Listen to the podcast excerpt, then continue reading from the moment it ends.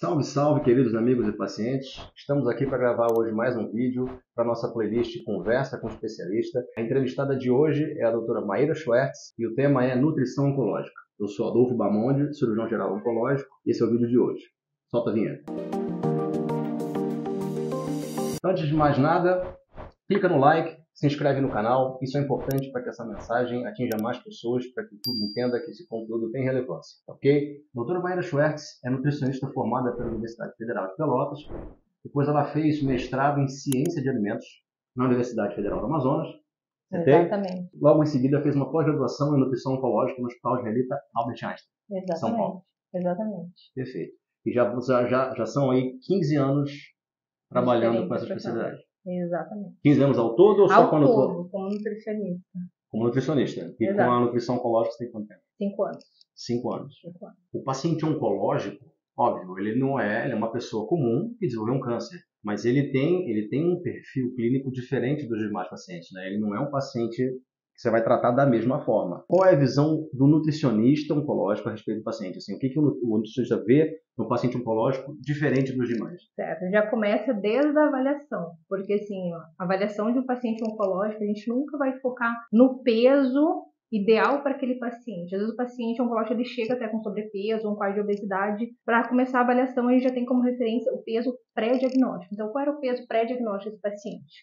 Em cima disso, a gente vai definir a melhor conduta, vai ajustar macro, micronutrientes, a gente vai reforçar os nutrientes que estão ali, eh, que são importantes para o sistema imunológico do paciente, a gente vai reforçar a ingestão de proteína para que esse paciente esteja forte durante o tratamento, que a gente consiga também restabelecer o mais rápido possível a imunidade para que, óbvio, que a gente tenha sucesso durante o tratamento. Então, basicamente, é, o pilar, pelo que eu entendi que você falou agora, seria voltado para, além de você garantir um aporte proteico, o paciente ter uma, um- uma, uma fonte de proteína diária, ele tem um, um suporte nutricional voltado para o sistema imunológico. sistema imunológico e também para a manutenção do peso corporal, né? A gente sabe que de 50 a 80% dos pacientes ah, com câncer acabam ah, desenvolvendo um quadro de desnutrição ou caquexia que compromete muito o tratamento. Muitas vezes ah, esses pacientes vão a óbito justamente pelo estado de desnutrição caquexia.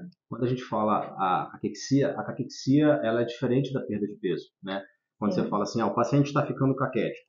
Existem graus diferentes, né, de caquexia, Exatamente. né? Tem aquela caquexia que o cara fica totalmente desnutrido, você vê aquele fundo dos ossos, né? O cara perde as gorduras de lugares mais incomuns, aquela coisa toda, é, que é totalmente diferente do emagrecimento programado, vamos dizer assim, né? Que você Exatamente. acompanha com médico, com nutricionista. Mas quando a gente fala de caquexia, eu aprendi dentro da minha vivência, né? Por definição, a caquexia é aquela perda de peso refratária. Exatamente. E Seria aquela- involuntária também. O paciente começa a perder peso de uma forma involuntária, mais de 10% né, do seu peso pré-diagnóstico, a gente já avalia esse paciente com risco nutricional. Então, na caquexia, a gente tem uma perda das reservas funcionais, massa gorda e massa muscular, associado a um quadro inflamatório. Então, isso acaba dificultando muito a continuidade do tratamento. E muitas vezes é isso que leva o paciente ao óbito. Não necessariamente a doença ou a agressividade dos tratamentos, mas o estado nutricional do paciente. Na caquexia, o paciente tem a depressão das suas reservas corporais, que são tão importantes aí para que esse paciente suporte o tratamento. E dentro da, da, da questão oncológica, por exemplo, a gente sabe que o câncer metabolicamente ativo, né, a doença ativa, ela consome a energia do paciente porque ela tem constante proliferação. Na visão do nutricionista, essa é a principal causa da desnutrição, da caquexia que esse doente evolui, ou tem uma outra coisa associada? Então, são vários fatores, né? A gente pode dizer que são fatores inerentes ao tumor, né? Que o paciente, óbvio, que tem ali um aumento da sua taxa metabólica basal, ou seja, ele consome mais energia, porque a célula tumoral ela tem um metabolismo acelerado, Mesmo em repouso. mesmo em repouso. Existe um aumento da taxa metabólica basal. Outro fator que acaba impactando muito na caquexia, fatores emocionais. Então, normalmente a gente encontra esse paciente, né, mais ansioso, deprimido. Então, os fatores emo esse fator emocional impacta muito na ingestão alimentar do paciente. Fatores tumorais também. A gente sabe que o próprio tumor produz substâncias que agem no sistema nervoso central e inibem o centro da fome. Então, o paciente acaba ficando mais inapetente por fatores tumorais. E outro ponto muito importante que são os efeitos colaterais ao próprio tratamento. Né? Os efeitos colaterais, náusea, vômito, alteração do paladar, o paciente também fica muitas vezes com ressecamento da boca, então a dificuldade para deglutir os alimentos. Então tudo isso faz com que o paciente diminua a sua ingestão alimentar, além do gasto energético aumentado, né, aumento da taxa metabólica basal, existe aí uma redução na ingestão alimentar. Então, o nutricionista, ele acaba sendo um grande estrategista durante o tratamento oncológico, porque ele tem como objetivo ajustar e garantir que o paciente receba macro, micronutrientes e as calorias necessárias. Quando você fala macro e micronutrientes, para quem não entende do assunto, o que, que significa? Vamos macro, lá, macronutrientes, proteínas, carboidratos e gorduras, os lipídios.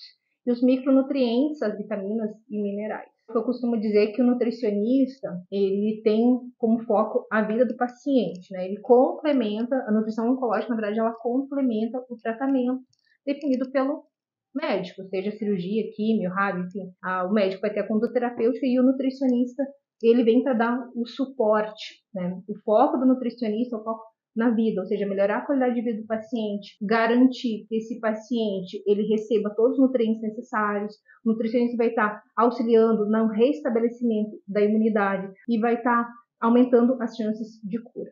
Pegando a deixa que você deu agora, eu acho que claro que o nutricionista oncológico ele tem papel não só no diagnóstico e no tratamento, ah, como no pré. A nutrição oncológica ela atua na fase preventiva, trans-tratamento e após o tratamento. Né? Porque ele pega as três fases desse paciente oncológico.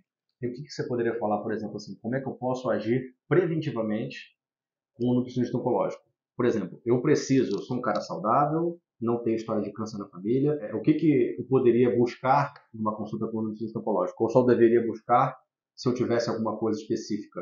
Uma história muito forte de câncer de colo. Aí é importante a gente falar até da, da questão dos, dos fatores modificáveis, né? Porque 90% dos casos de câncer são decorrentes de fatores modificáveis. Quando nós falamos em fatores modificáveis, nós estamos falando de estilo de vida, ou seja, tabagismo, etilismo, excesso de peso, sedentarismo, dentre outros fatores. Ou seja, são fatores que estão relacionados à nossa rotina, ao nosso dia a dia. O nutricionista oncológico ele é o profissional que vai te auxiliar montando um plano de cuidados, não apenas um plano alimentar saudável, e sim um plano de cuidados voltado para a prevenção do câncer. Não necessariamente você precisa ter uma história familiar fortemente positiva de câncer para poder procurar um nutricionista oncológico e fazer uma correta prevenção baseada nesses hábitos. Exatamente. Puxando até a brasa sardinha, assim que fala. Vamos pensar dessa forma, né? Todo mundo deveria passar por um nutricionista pensando na prevenção do câncer e, e outras comorbidades.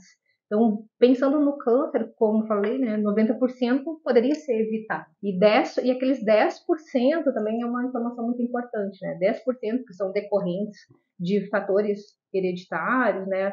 A gente tem que pensar o seguinte: é, eu posso até ter uma informação registrada no meu gene, uma alteração, só que essa informação ela está dormindo, está ali quietinha. O meu estilo de vida, os meus hábitos podem ser o gatilho para que a doença venha a se desenvolver. Então, mesmo que eu tenha uma predisposição, se eu tiver um estilo de vida saudável, provavelmente eu não venha a desenvolver o câncer. Ou vou empurrar isso por um bom tempo. Perfeito. Todo sentido. E agora o paciente que acabou de fazer o diagnóstico de câncer independente do tipo de câncer. Se é um câncer, tudo bem. A gente sabe que o paciente, por exemplo, que tem um câncer de esôfago, ele vai ter uma dificuldade alimentar, que é diferente do paciente que tem um câncer de colo, por exemplo, que é diferente de um paciente que tem câncer de mama. Né? Exatamente. O câncer, quando ele afeta diferentes partes, diferentes partes do corpo, ele vai ter dificuldades de manejo da alimentação, né? que o nutricionista vai ter que enfrentar, poder deixar esse paciente mais preparado possível para o tratamento. Então, assim, o cara que chega para você com diagnóstico recém-feito né, de câncer, independente do estágio, ele ainda não vai tratar. Onde, onde é que o nutricionista entra aí? O que, que ele poderia fazer para esse paciente para ele poder o melhor resultado possível? Então, vamos lá. Pensando que o nutricionista é um grande estrategista, a gente vai entender né, o quadro clínico desse paciente, e sintomas que ele já apresenta, a localização do tumor, e a gente vai definir a melhor conduta nutricional, vai montar um plano de cuidados. Então, muitas vezes a gente vai adaptar a consciência de dieta, a gente vai modificar a oferta de macro e micronutrientes. A gente muitas vezes tem que avaliar qual via alimentar vai ser mais eficiente, se é uma via oral, ou às vezes tem que entrar com uma via complementar, uma via, uma nutrição interal, ou em alguns casos até uma nutrição parenteral. Então a gente avalia realmente de acordo com a clínica do paciente, e sintomas que ele está apresentando. Lembrando que o nutricionista, ele precisa nutrir o paciente de alguma forma. Ele precisa encontrar uma maneira de, de fornecer, de fornecer a demanda nutricional e calórica que esse paciente precisa para enfrentar o tratamento. Então, esse paciente chega para ti no consultório, né, você avalia, faz a anamnese, né, colhe todos os dados, faz, procura saber qual era o peso pré-diagnóstico, o peso após diagnóstico, e baseado nisso... É, a gente é... define a melhor conduta, né? Lembrando que também é importante solicitar exames bioquímicos, e aí eu lembro os pacientes, né? Às vezes o paciente tem um diagnóstico de câncer, ele chega no consultório, ele só relata o câncer. Só que às vezes esse paciente ele tem um histórico de comorbidades, um diabetes, uma hipertensão, uma alteração da tireoide, e esse paciente não pode esquecer que ele precisa continuar os outros acompanhamentos. O câncer é mais um problema que apareceu.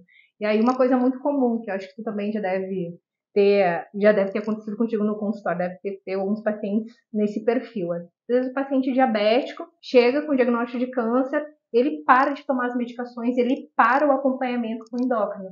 E aí aquele diabetes compensado acaba interferindo diretamente no controle do próprio câncer e na resposta ao tratamento também.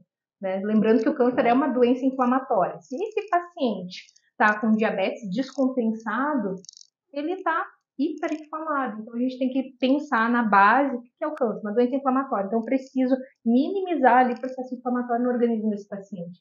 E corrigir as taxas, avaliar a bioquímica do paciente é muito importante. Tendo essa visão macro, esse geral, essa visão geral integrativa do paciente. E não simplesmente olhar para aquele paciente só enxergar o câncer. A gente tem que avaliar o todo. É, então, basicamente, o cara que chega para ti não deve interromper nenhum tipo de tratamento que ele esteja fazendo antes. Exatamente. Né?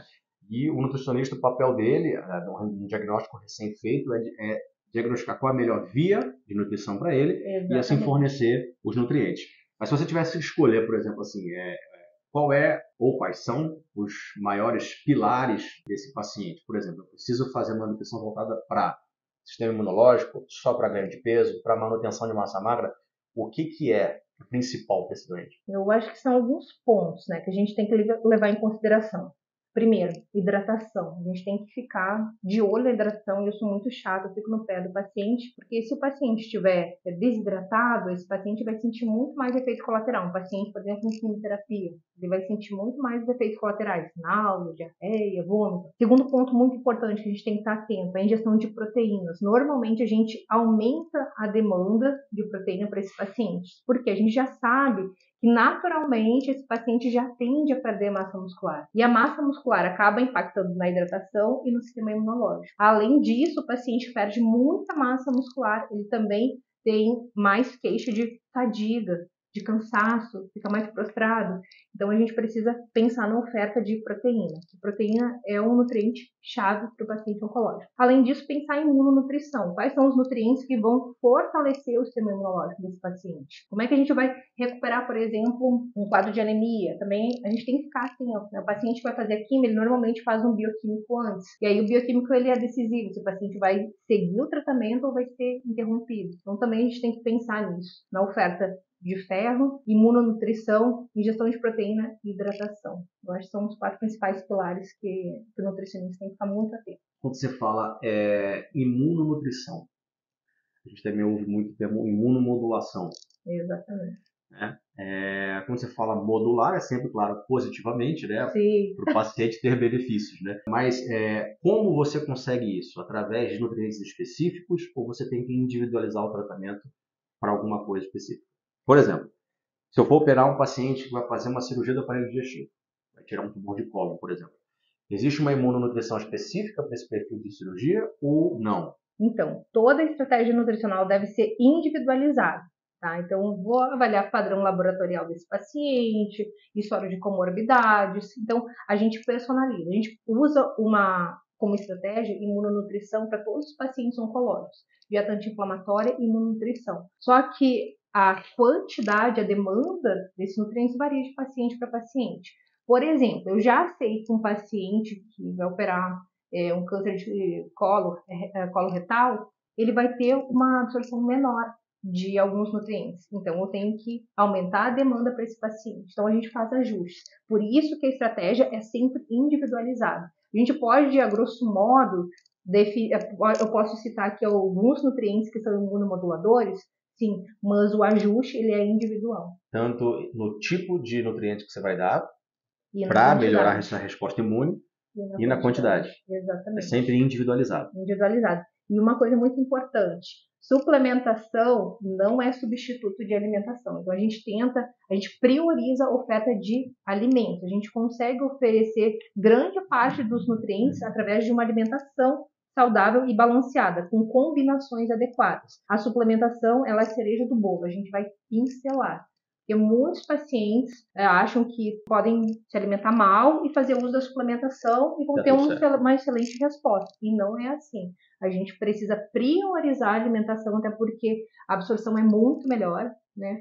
E aí a suplementação entra como cereja do bolo. A, a suplementação ela, ela visa basicamente aumentar o suporte de uma coisa específica, tipo proteína ou carboidrato? Porque quando você fala suplementação, já, já vai meio no, na ideia de alguma coisa a mais Exatamente. E tem um principal que é a dieta que você está prescrevendo, né? Exatamente. Tem a tua dieta, o que você orientou e um que a mais. Esse que a mais ele também tende a ser individualizado individualizado. Então, o paciente que precisa um pouco mais de carboidrato, o paciente que precisa um pouco mais de proteína. Até porque pacientes com o mesmo tipo de câncer né, podem ter estados nutricionais diferentes, podem responder eh, de forma diferente, pode, podem ter tratamentos diferentes. Né? Então, a gente precisa ajustar eh, realmente a alimentação e a suplementação devem ser individualizados. A gente já falou da prevenção, a gente já falou do cara que acabou de diagnosticar e vai entrar no tratamento, e aí a gente está indo agora para o paciente que terminou o seu tratamento, vai fazer o acompanhamento né, a, após o tratamento oncológico. E a gente sabe que